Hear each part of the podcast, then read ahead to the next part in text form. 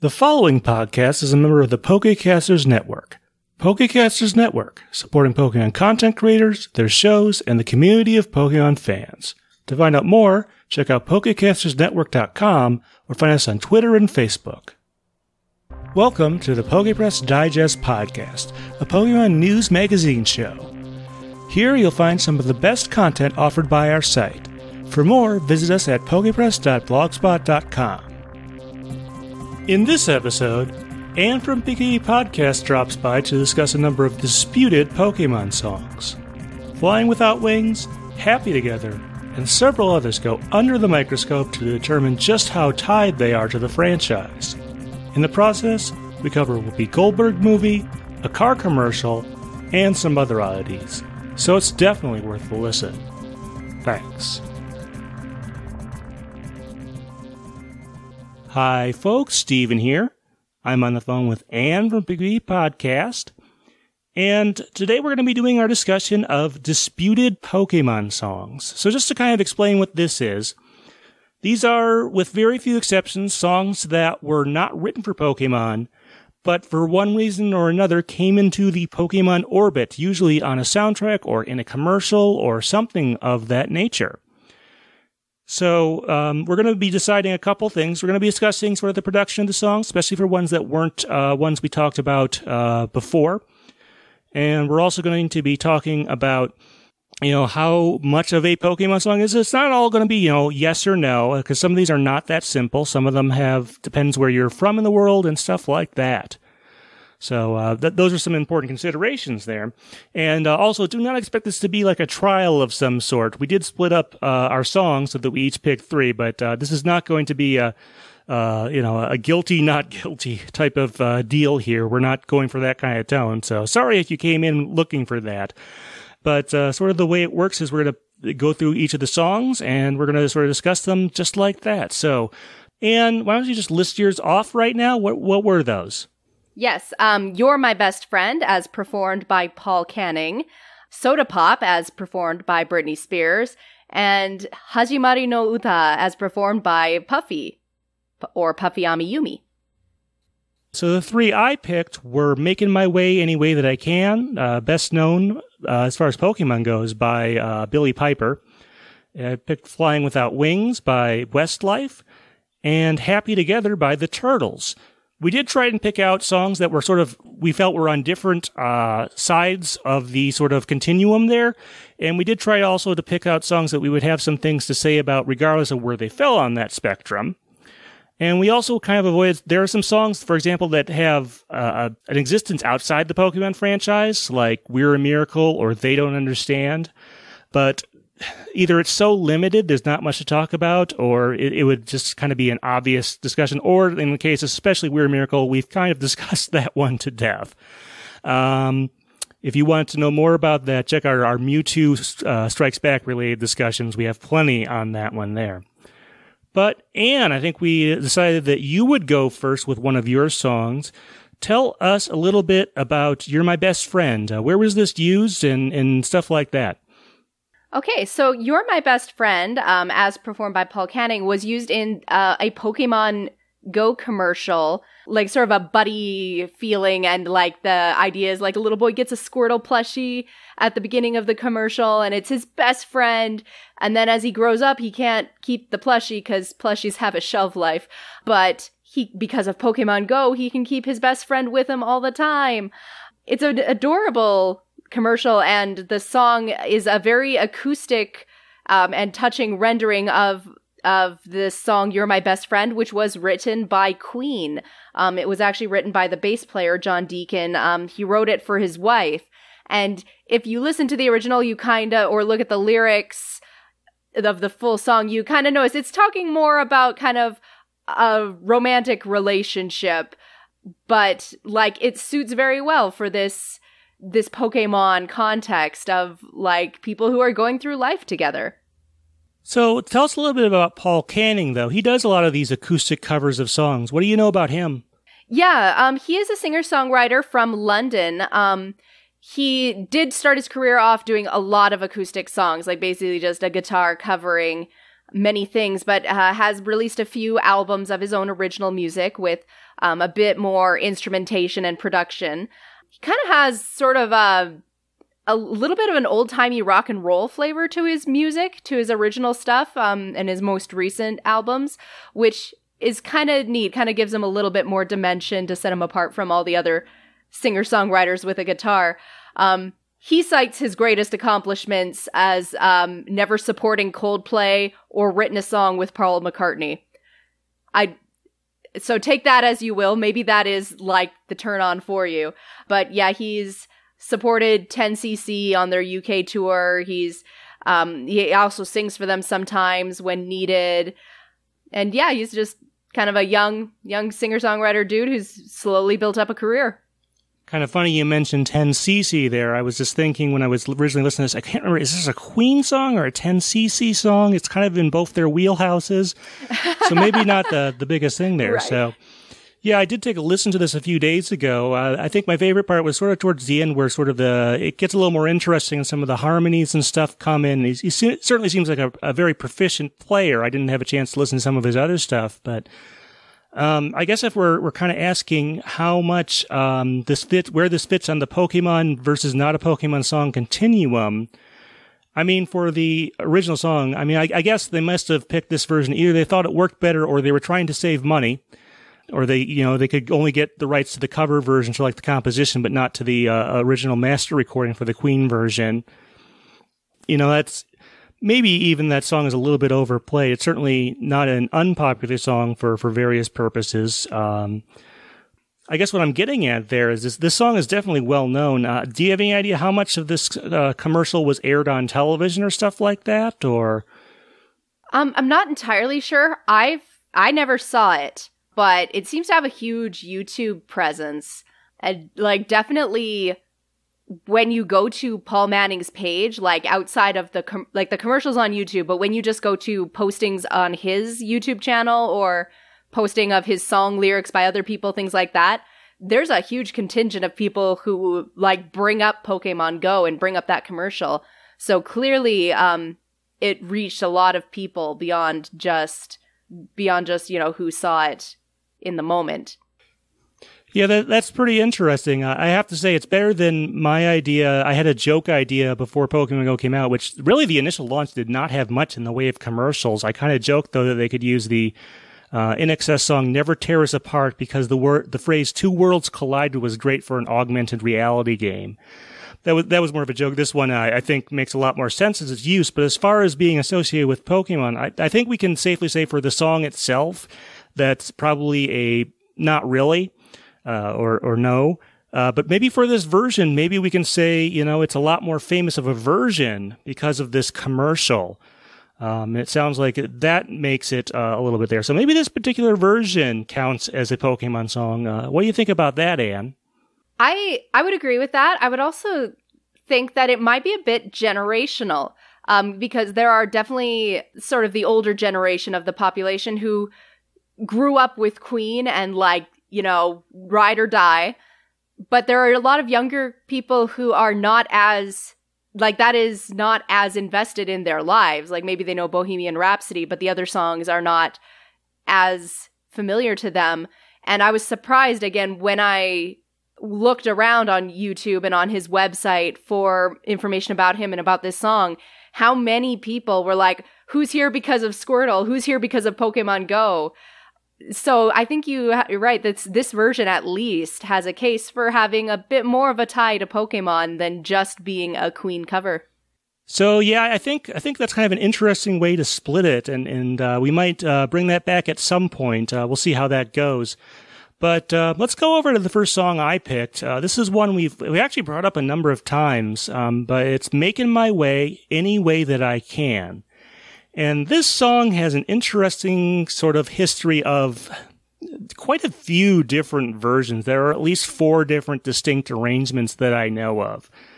Um, let's sort of start at the beginning. It was written by legendary songwriter Diane Warren. She's still active today.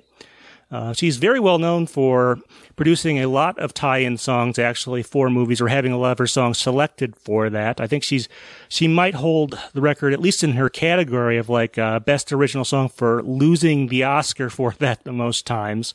I think she's up to eight or nine at this point, maybe even ten. Uh, hopefully she keeps working at it. She'll eventually get one of those. I mean, would that we all could lose an Oscar, right? um, it, I'm sure it gets frustrating, like the you know the the Buffalo Bills. But in any case, making my way as far as I know, the first version of it came out in 1996. It was performed by Wynonna Judd and was on the soundtrack to a, a, movie called The Associate. Now, The Associate is a business comedy starring Whoopi Goldberg and it actually has a lot of music associated with it. I think it was done in association with Polygram and Interscope uh, and released by Hollywood Pictures, which is a subsidiary of Disney. Although uh, I should point out this is a PG 13 movie, so I'm pretty sure it's not on Disney Plus, and that may partially explain why from uh, some of the things in the movie. But basically, the, the plot of this movie is that uh, Whoopi plays a somewhat jaded uh, businesswoman who has sort of gotten passed over for, for promotion and stuff like that uh, because she's a woman, uh, effectively, and she tries to start her own business, and that's not going so great. So eventually, she comes up with this this fake person called Robert Cutty, works uh, and uses that to sort of convince people to sort of uh, follow her advice and stuff like that, and hilarity ensues. Um, actually, the the movie um, has like a, a, pretty low rating. It's got like a 28% on Rotten Tomatoes. But um, in order to prepare for this, I actually uh, spent a couple of dollars and rented it on iTunes earlier this week just so I could see uh, if and where the song was in the movie. It turns out it's in the end credits. But I actually uh, enjoyed it a fair bit. I'm not going to say it's as good as some of Whoopi's other comedies, like uh, the Sister Act uh, m- movies and stuff like that, but it's certainly better than a 28% on Rotten Tomatoes. It, it, held my attention for the duration of the movie. And you know, it might even be a little more relevant now for a variety of reasons. Uh, you'll you'll never guess what celebrity businessman makes a cameo, and possibly because of a hotel that was used in the uh, the movie. But in any event, this version that's used in this movie is uh, totally different from the one you would have heard on the the Pokemon the first movie soundtrack. It's got more of a, a lounge type of feel to it, and much more piano driven than the Billie Piper version. However, as I kind of suggested with the um, Rotten Tomatoes score, this movie did not do well in the box office. It's like U.S. Uh, gross was something like 12 million, uh, which for a wide release picture was on like 1,700 screens. Not good. So fast forward a few years to 1999, and we get our second version of this song. It's by a woman by the name of Marcia Hines. She's an Australian uh, singer of African descent, and um, basically she releases an album early in the year that has a different version of it. It's sort of an in between between the Wynonna Judd version and the Billie Piper version. It's is the best way I can describe it. This one, interestingly, actually has a few remixes out there. Um, I did kind of look up. It doesn't look like it charted anywhere outside of Australia, and it only made it to 79 there. So maybe not the most popular version of that either. But then we get to, I guess, third time's the charm for this. Um, we get to the Billie Piper version, which is, uh, if you want to find it outside the Pokemon, the first movie soundtrack, you're going to have to track down the Japanese version of her Walk of Life album, which has it on there. It's, um, equalized uh, a little bit differently there. It has a little bit different vocal looping and stuff like that. But otherwise, it's very similar to what's on the Pokemon version. There's just some very subtle, subtle differences. Um, there's one other version, which I guess came out a few years later, although it was probably written uh, around the same time as the other version. I think uh, for the Billie Piper version, they had uh, Guy Roche, I think I said that about right, um, as an additional writer on there. So he may have done some additional arrangement for the more uh, poppy electronic version Billie did. But uh, the fourth version is it comes from a reality show called Faking the Video, uh, which was on MTV, and it's sometimes credited to Omarion. I think I said that about right. O- Omarion. I, I can't remember exactly how it's said, uh, but he does the vocals along with a few of the other uh, celebrities that were part of that show. Um, and that one is it's kind of interesting. It's actually got like a rap verse in it and some other stuff. Um, kind of sadly, the only version that you'll find uh, on streaming services and stuff is the Marcia Hines version. Uh, but all the other versions are findable if you know where to look. Okay.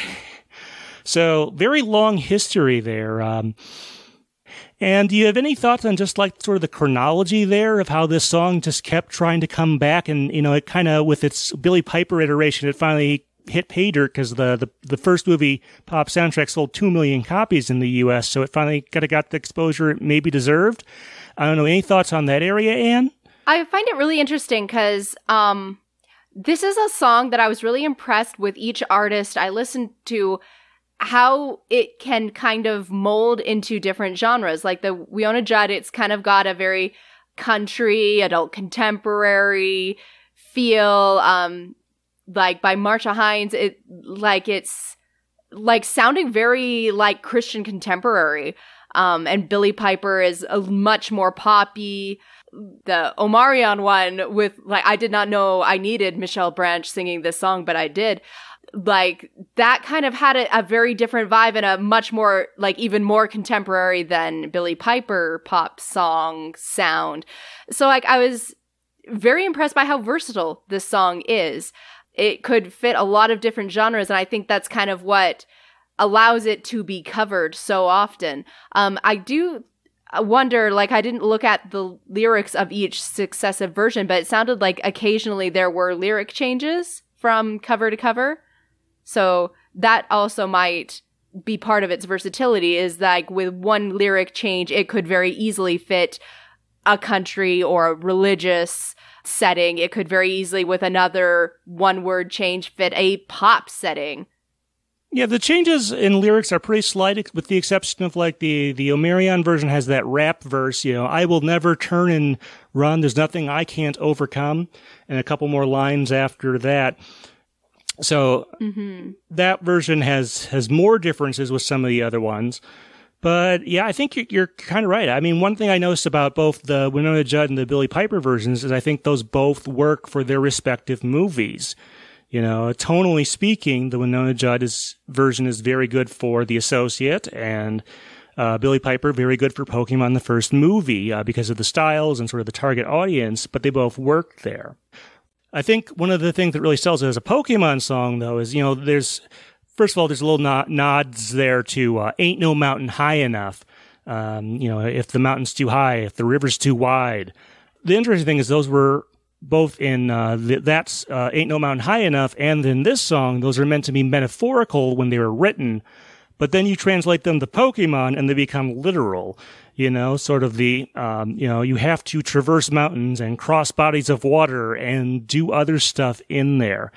Uh, in the Pokemon game, you know, so many times I played in someone else's game. So it, it and, you know, there's even like, I, I point out in my, um, why it works series entry for this song that the, it even uses the word strength, which is a move in the Pokemon games. Obviously not something you were thinking about in, in 96 unless, unless Diane Warren somehow got an early copy from Japan or something of the games, uh, which I sincerely doubt. Um, but yeah, it's funny how all that stuff ends up being literal in the Pokemon context. And like I said, because this album, it's not, you know, this song is not in the movie itself, but Although I, I, wanted to just briefly mention, I think one place, and this is not a knock on the song itself. I think if they want to get the song in the movie and they could get it cleared, a good spot for this would have been in the uh, the dock uh, area or the, the, the sort of the building there. Uh, where they're waiting to get to New Island, and, and, if they put that in the background, it's sort of as if it was Muzak or something like that. Not to insult the song; it's a great song. I'm just thinking it would probably fit in that scene pretty well. And any thoughts on that uh, little piece I added in there? No, I would agree. I would agree. Like it again, just it's so versatile. it could do anything. You know, and one other thing I've noticed about this song is that we talk about it a lot, uh, more than I think just about any other song that is not an opening or an ending to a Pokemon movie or the TV show. And uh, you know, I, I, think this would have totally worked on like "To Be a Master" as a song there, and I, and I think that kind of shows why. Uh, uh, and do you agree with that as well? Yeah, like there is a reason we talk about it. It's just it's a song that works um so well for its specific setting. Uh, like you know, as you were saying, like Billie Piper's version of it is perfect for the Pokemon movie it was in. The lyrics fit Pokemon super well. Like, it's, I mean, I suppose if you grew up in, again, a different generation and Pokemon was not on your radar, you may never have heard Billie Piper's version, and this song may have all kinds of other connotations to you. But for me, it's hard to think of this song as being anything other than Pokemon. Yeah, so despite the other uses, I think we can pretty much put this into the Pokemon camp. I, am not sure. I mean, to be honest, you know, the, the associate was outgrossed by the Pokemon the first movie soundtrack because just that soundtrack uh, for Pokemon the first movie sold enough to gross over like the 12 million for the associate movie. And, you know, the Marcia Hines didn't really chart outside of Australia and didn't even chart that super high in Australia. Not to say it's a bad version. I like it. Um, and then, you know, faking the video, kind of an obscure reality show on MTV. So, uh, honestly, when I look at other versions of this, I'll often see Pokemon mentioned in like the, the, the YouTube comments and stuff like that. So I think Pokemon may be the best thing to ever happen to this song because I think otherwise it might have actually fallen into uh, real obscurity, uh, much more so than, you know, it may not be the most famous song on the soundtrack, but I think it would be a lot more obscure uh, than it would be otherwise without this placement. Mm-hmm. I agree. All right. Well, that covers most of what I wanted to say about making my way any way that I can. And I think the next one you've picked up is also from the Pokemon the first movie soundtrack. Why don't you tell us a little bit about that? Yes. Uh, so my next song uh, is from the Princess of Pop herself, uh, Soda Pop by Britney Spears. I picked it, like, I'm honestly not sure why this song was on the soundtrack, and I never have been, um, other than, like, it's evoking a feeling of summer and lightheartedness. Um, I think like Steven's mentioned a couple times, like soda pop is an item in the game, so maybe that helped with the decision. But it just always felt like a weird choice.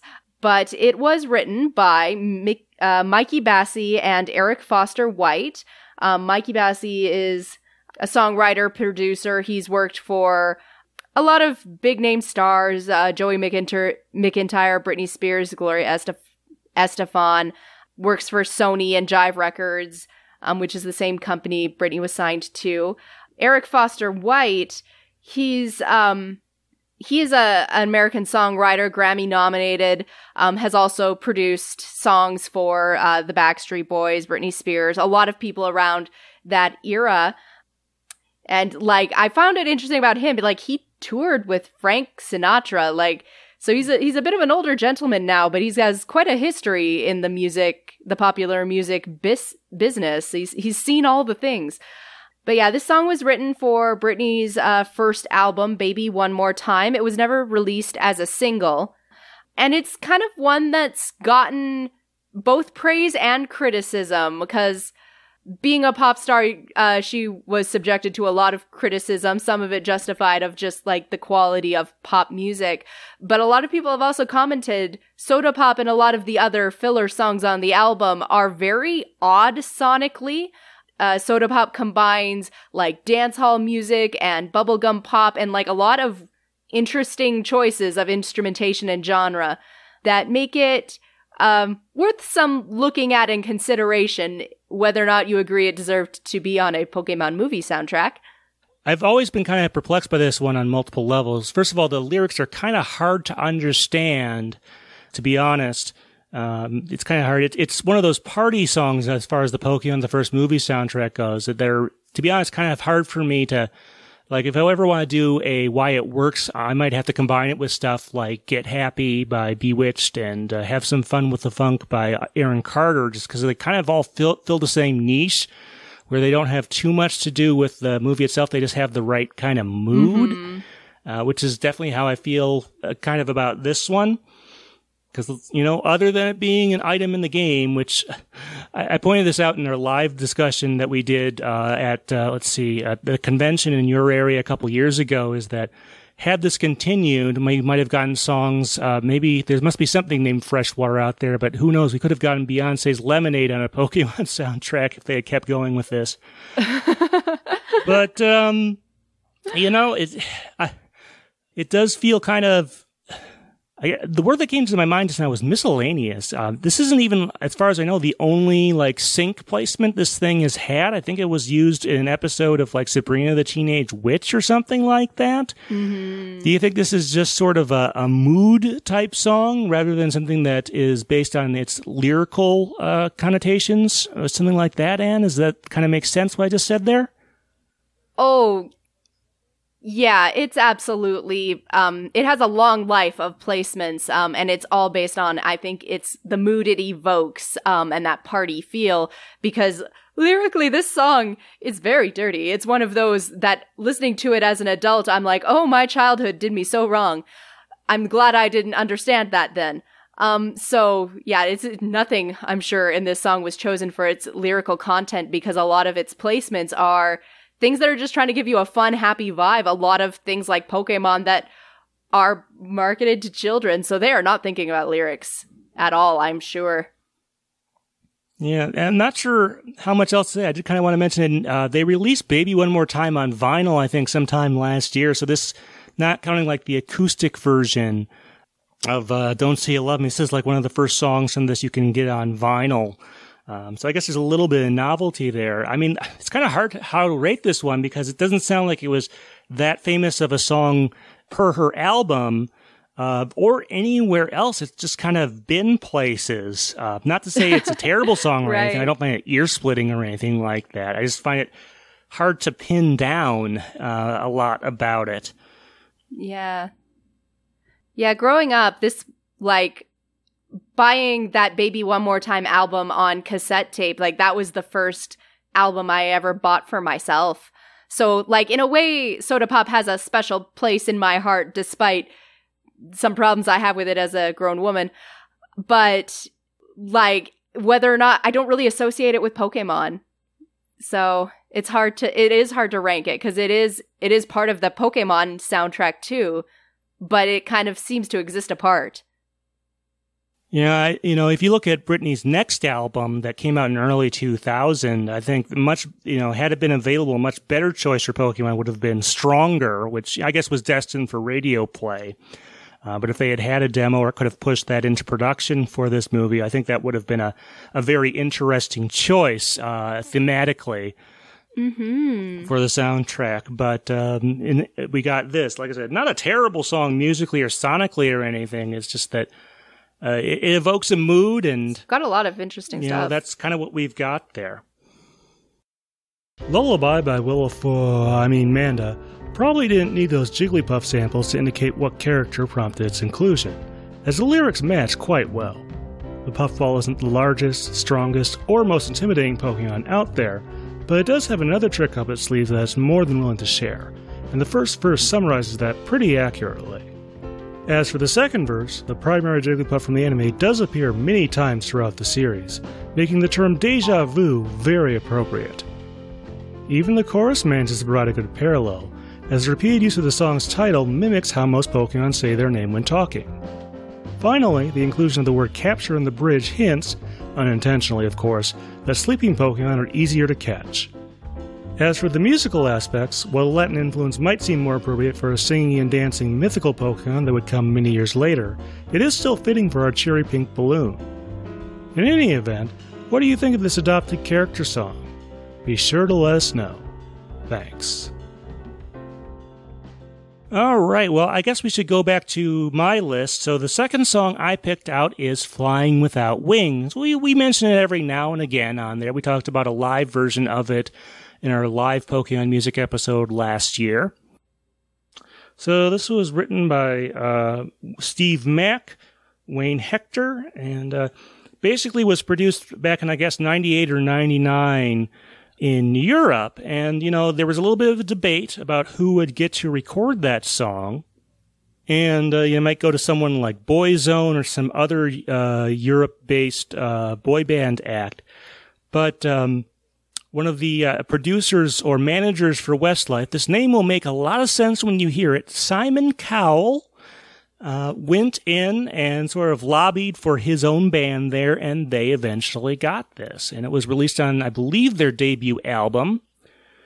And, uh, you know, it, it charted very well in Europe. It was number one, I believe, in both Ireland, which is where Westlife is from, and in the UK, and did very well throughout the rest of Europe. But I don't believe was ever released as a single here in the States for them.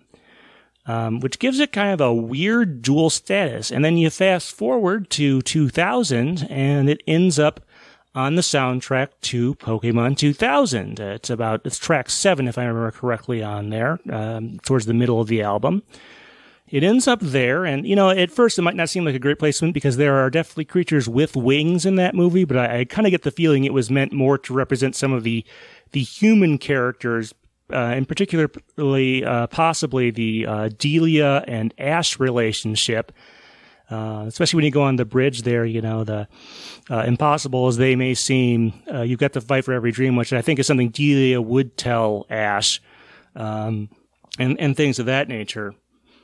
But, um, this, the song has a massive footprint, and of course, a couple years later, via uh, American Idol, Ruben Studdard did a version of it and released that, and that did very well on the U.S. charts. I think it made it up to maybe all the way to number one. I cannot remember off the top of my head if that version uh, went that high on the Billboard charts, but it did extraordinarily well there. So it, it leaves us with kind of an odd uh, scenario with all of that there. Uh, certainly, being associated with Pokemon has not hurt its reputation. I think there's one or two other sync placements it's gotten over the years with like one or two other movies. But it, it puts it in a very interesting spot. Um, and do you have any sort of uh, initial thoughts on that chronology or anything like that?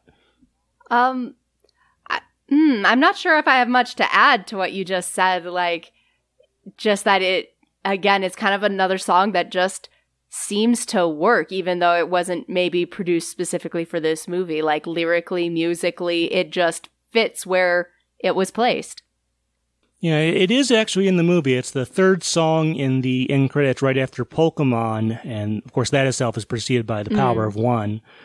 But yeah, and depending, I guess, where you're from and when you asked uh, the question, is this a Pokemon song? The answer varies somewhat. I mean, regardless, even though I had nothing to do with uh, its placement in the movie, obviously, since I was in high school when Pokemon 2000 came out, um, I, I still feel kind of a sense of pride for whatever reason that this song is associated with this franchise to whatever level.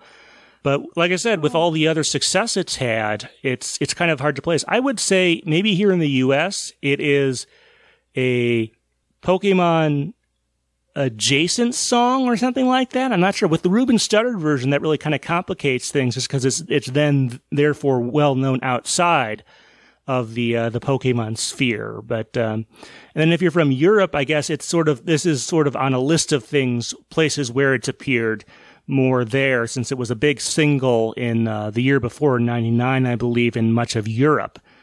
Um, and do you kind of agree with that statement, or do you have your own take on it?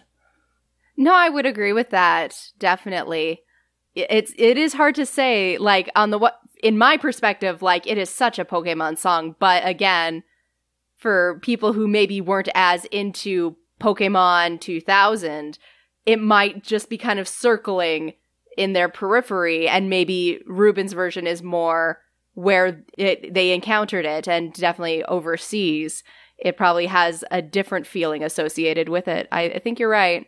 Where you're from probably dictates a lot in this one.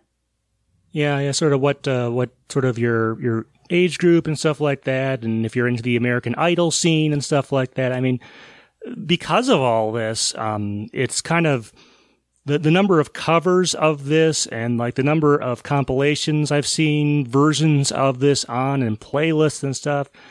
I mean, one of the things I wanted to get at with all of this is I think this Flying Without Wings might be one of the most malleable songs ever written uh, in terms of where you can use it uh, and stuff like that. Like it can be a wedding song, it can be a family reunion song, it can be a Mother's Day song. It's obviously, at least in part, a Pokemon song. Um, I've even seen it on like uh, a funeral compilation, um, and and things like that. It's also like a bar song, you know. You can sing with your friends uh, like that and it, which is really just kind of amazing. And that's probably one of the reasons it's a charted so high both the Westlife version and the Ruben Studdard version is that so many folks can relate to it in their own particular way. But um, it's just kind of amazing that someone's been able to kind of put that together, and it, it you know, it, sonically and lyrically, it sounds pretty good too. Uh, and do you also concur with that, or? Absolutely, I agree completely. So yeah, that's that's kind of interesting, um, and I think it just speaks volumes about how successful this song is. But Anne, you've got one more song on your list that you wanted to talk about, and this one is a little bit different, really, from all our other ones, because as far as I know, it did start as a Pokemon song, but is somehow broken out of that or gotten uh, another look somehow. Why don't you explain this one, Anne? This is unusual. Um, yeah, so I'm doing Hajimari no Uta by Puffy, um, also translated as Song of Origin, and we in the States might know Puffy better as Puffy Amiyumi. Um, we've talked about them, so I'm not going to go too much into their history. Um, but like this song, it was used for Lucario in The Mystery of Mew as the ending theme, um, which would have, let's see, released, I think, in 2005 in America, so it would have been around 2004 ish in Japan. But it also appeared in a set of commercials in 2004 for um, Daihatsu, Daihatsu uh, car automaker company. Um, they did a bunch of commercials for their Move Ratte uh, series. That is a uh, a K car, which is um, a car very specific to Japan. It does sometimes get imported to other countries, but it's like a very compact, very small, efficient vehicle that works really well for you know their dense cities like Tokyo and stuff like that, and limited parking restrictions and things like that. Um, if you Google a K car, you'll like see the image of what I'm talking about. Like it has a very specific look and, and like they have minivan versions, which is basically a smart car trying to be a minivan. Um, they're very interesting cars, but this series in specific, the L150 Move, was targeted specifically to women um, in their late 20s, early 30s, like young young car owners um, and it is a line of cars that's very popular with young people because it's very affordable. So that might be kind of why they picked Puffy Amiyumi is like they were, you know, very big at the time. They had a big, popular, energetic song. And the commercials are adorable. It's like them making faces at each other and playing pranks and kind of playing off of the pun of warate and latte and like the RL um, uh, being basically the same syllable in Japan. So it's interesting and I'm having trouble figuring out the timeline because it came around basically the same time as the movie would have come out in Japan. And that's not something that I find happens a lot when I watch Japanese music programs and when I watch m- music come out. Like there's always a big push of like, this is the artist and their song and it's tied into this makeup line or this movie or whatever so to have it kind of tied into two products at the same time is very interesting to me. Now, we obviously discussed this song a lot for our uh, Movie 8 uh, discussion episode a couple years ago, but doesn't it have like a listing of like Pokemon types in the lyrics? I mean, I'm sure they only use a small portion of it in the car commercial, you know, because it's like 30 seconds or a minute at most, but that just seems like kind of an odd choice. Yeah, it does. Um, I'll have to pull up um the lyrics to double check. But like, yeah, um there's definitely the part that plays in the commercial is not the part that's listing Pokemon types. It's kind of just kind of the, you know, very energetic, chorusy feel. But yeah, like it does make it a very interesting choice for again a car commercial. To be fair though this company i was looking at other car commercials like they've got Gackt doing car like songs in their commercial and like some of these commercials are epic. Like you don't actually realize they're advertising cars. Um so I, i'm not i honestly can't explain why this song in particular and not one of their other many energetic songs unless they were really trying to pull in some of that some of that Pokemon tie-in as well. Like just kind of ride that wave of fame and not use like say one of their earlier songs that maybe wasn't in like the public zeitgeist at the time. Yeah, it just seems kind of odd there, just because, you know, it's not like there was a, a, special Pokemon version of this car produced, as far as I can tell. I mean, Pokemon has done vehicle stuff, like the, the Pikachu VW Beetle, the Lugia PT Cruiser, and I think Toyota did some stuff in Japan with the Pokemon Company for some of their plug-in hybrids. Uh, you can probably guess where that went. But it's just kind of an, an interesting combination. Obviously, the Pokemon Company or whatever did not have sole discretion over that, or they permitted it to be used for some reason. Uh, in 2004, and it's a little before, I, I forget what the, the driving age is in Japan, if it's 18 or 20 or 16 or somewhere in there. But uh, maybe that was when some of the, the, if they were trying to just use it, but I think it's just they wanted the, the same thing. I mean, I, the, the thing does have kind of a car commercial type of tempo and vibe to it, but. Okay, I did look up the lyrics. Um, there's not, it's not listing Pokemon types. It does have a few lyrics that like could be construed as a Pokemon word, but yeah, no, mostly it's just about adventure. Well, I, guess that kind of makes sense. I mean, going back to making my way any way that I can. Um, I mean, if you want to use the the Wynonna Judd version in, say, like a, a, luxury car commercial or something like that, that might not be a bad choice, or something like that, or you know, something aimed at an upscale adult market, and that might that one might work. You know, especially since it's a product based on movement. I guess I should ask, uh, what kind of uh, legacy does that that car model? Is it still being made? Uh, does it have a lasting impact there? I guess is what we got to ask here. Um, uh, the Move Latte series uh, only went from 2004 to 2009. Um, K cars in general are still very, very popular. Yeah, like as far as I can tell, Daihatsu as a company is still still manufacturing let it looks like they were bought by Toyota in 2016, so they're kind of a subsidiary now, but s- still producing. Like, I mean, if, looking through their Wikipedia page, like they they had some ups and downs as a company. Definitely, their Europe sales have not done super well in um, these late uh, 2010s and onward. But again, like it's it's a car built specifically for the needs of life in Japan, so it still seems to be selling well there. And then I kind of have to ask. Uh, let's talk about the the Lucario movie then.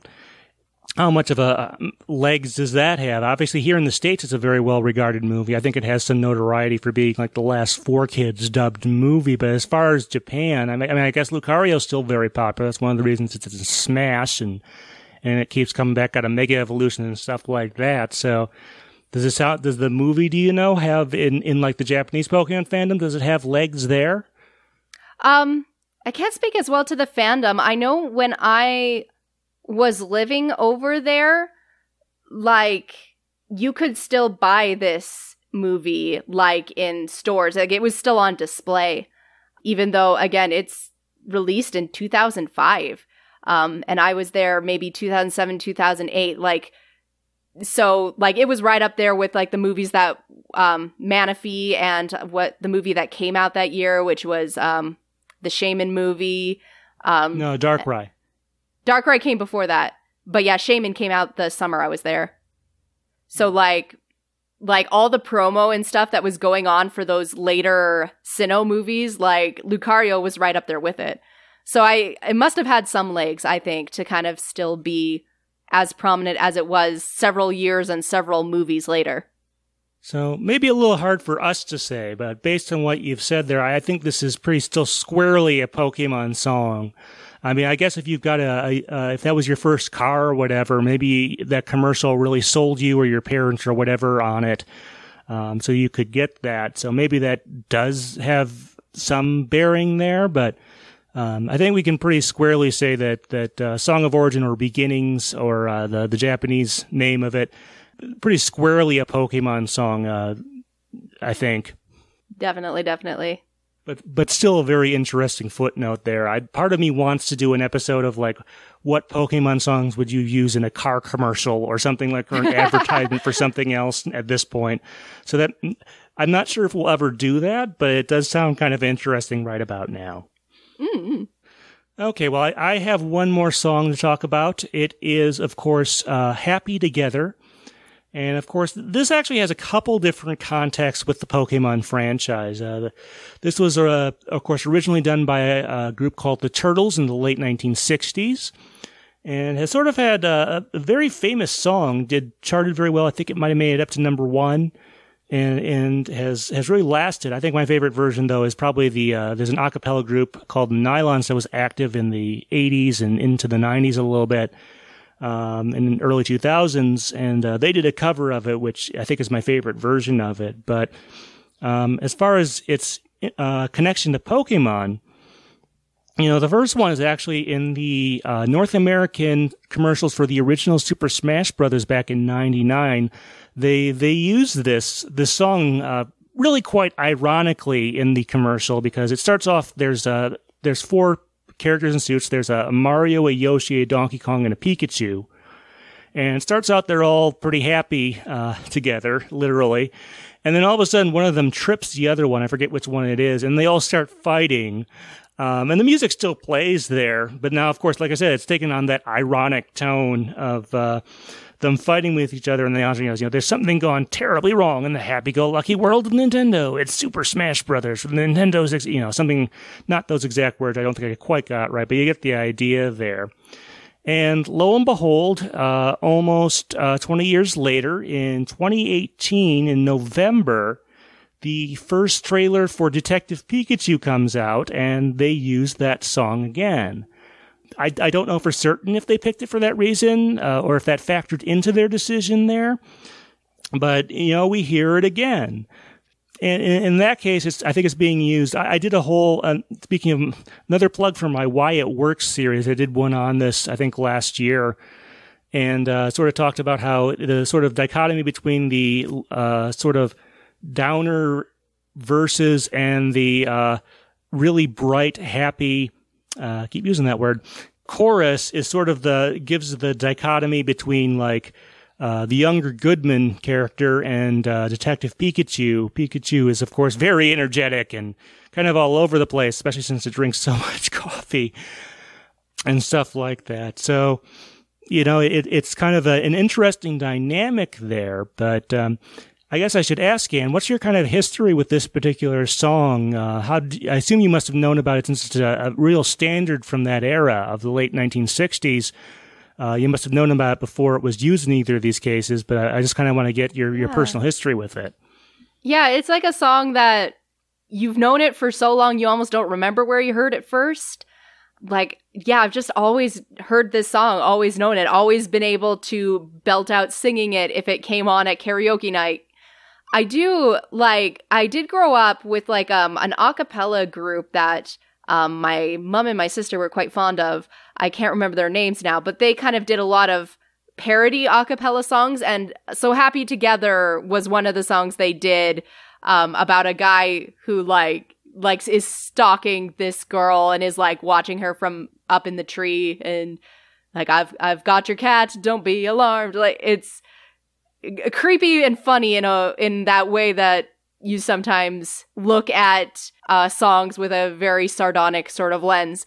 Um, so there's a part of me that like can't separate like that humor, slightly stalkery feel whenever I hear this song. But like again, it's just I've always heard it. It always evokes that cultural zeitgeist feeling that it's meant to.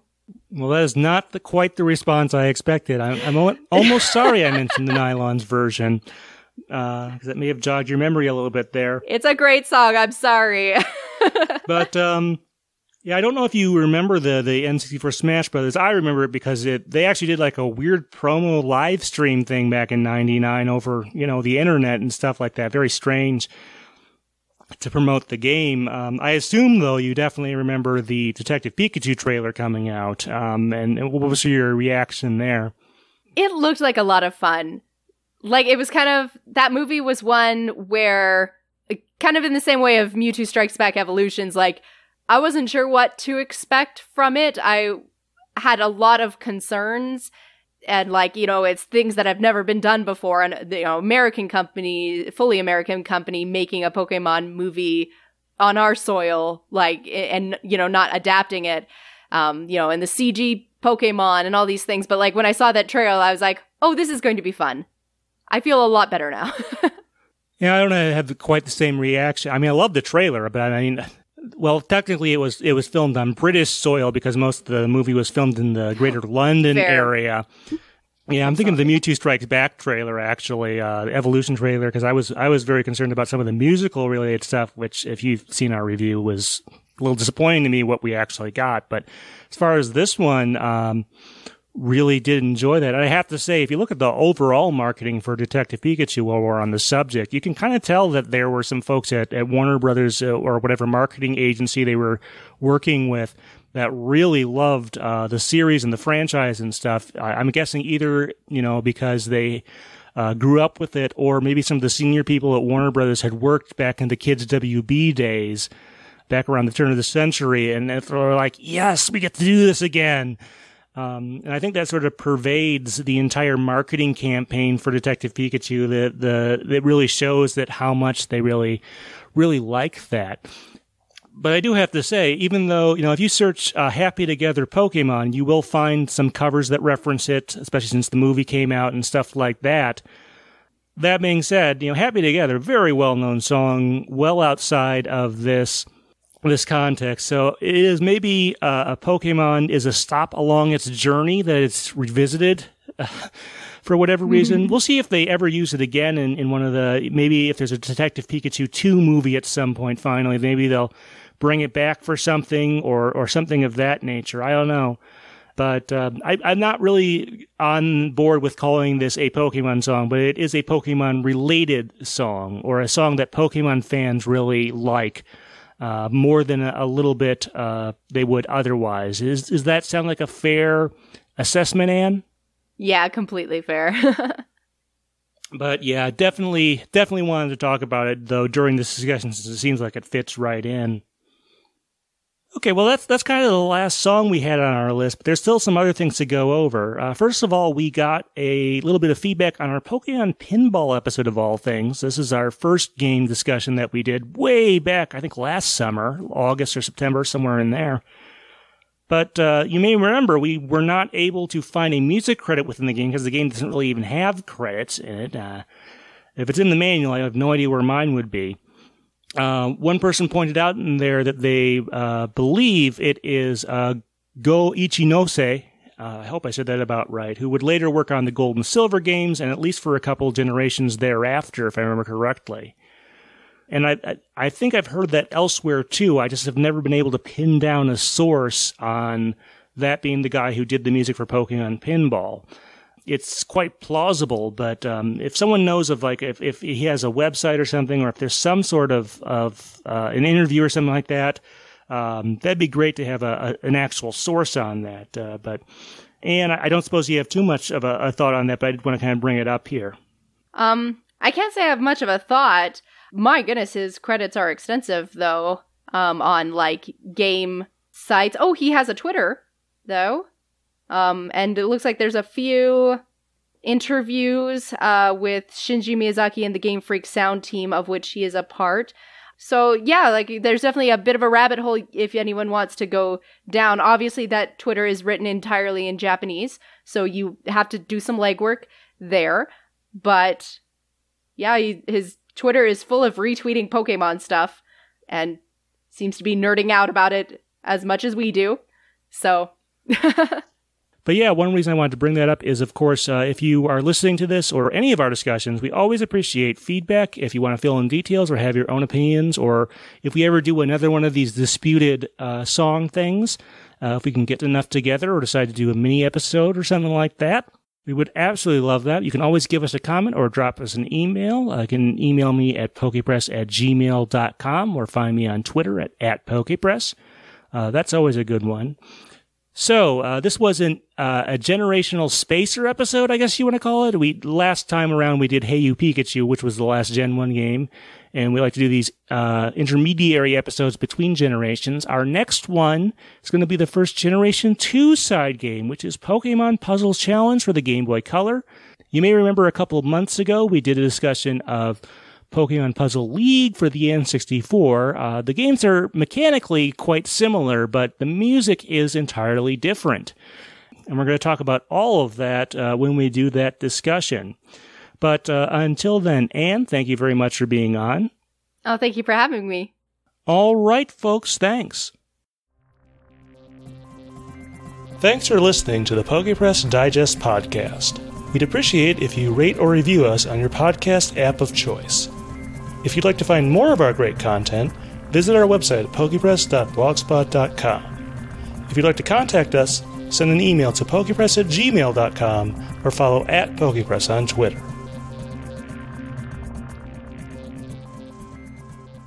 But um, I, I, was thinking, you know, if they wanted to use like the refrain of the poke rap, you know, they gotta catch 'em all, gotta catch 'em all. That might make sense in like a sports. That might make sense in like a sports context. Like if someone, like if a, a quarterback, you know, completes a bunch of passes in a row, uh, mm. maybe to the same receiver, or in baseball, if someone catches a bunch of uh, pop flies in a row, or in a single game, or something like that, and they make a highlight reel. You know, maybe you could use it there, but you know, with, with one exception that we're not discussing in this, the power of one, it's, it's kind of hard to see some of the stuff being that w- that was written for Pokemon to be used outside of that uh, that context. So, mm-hmm.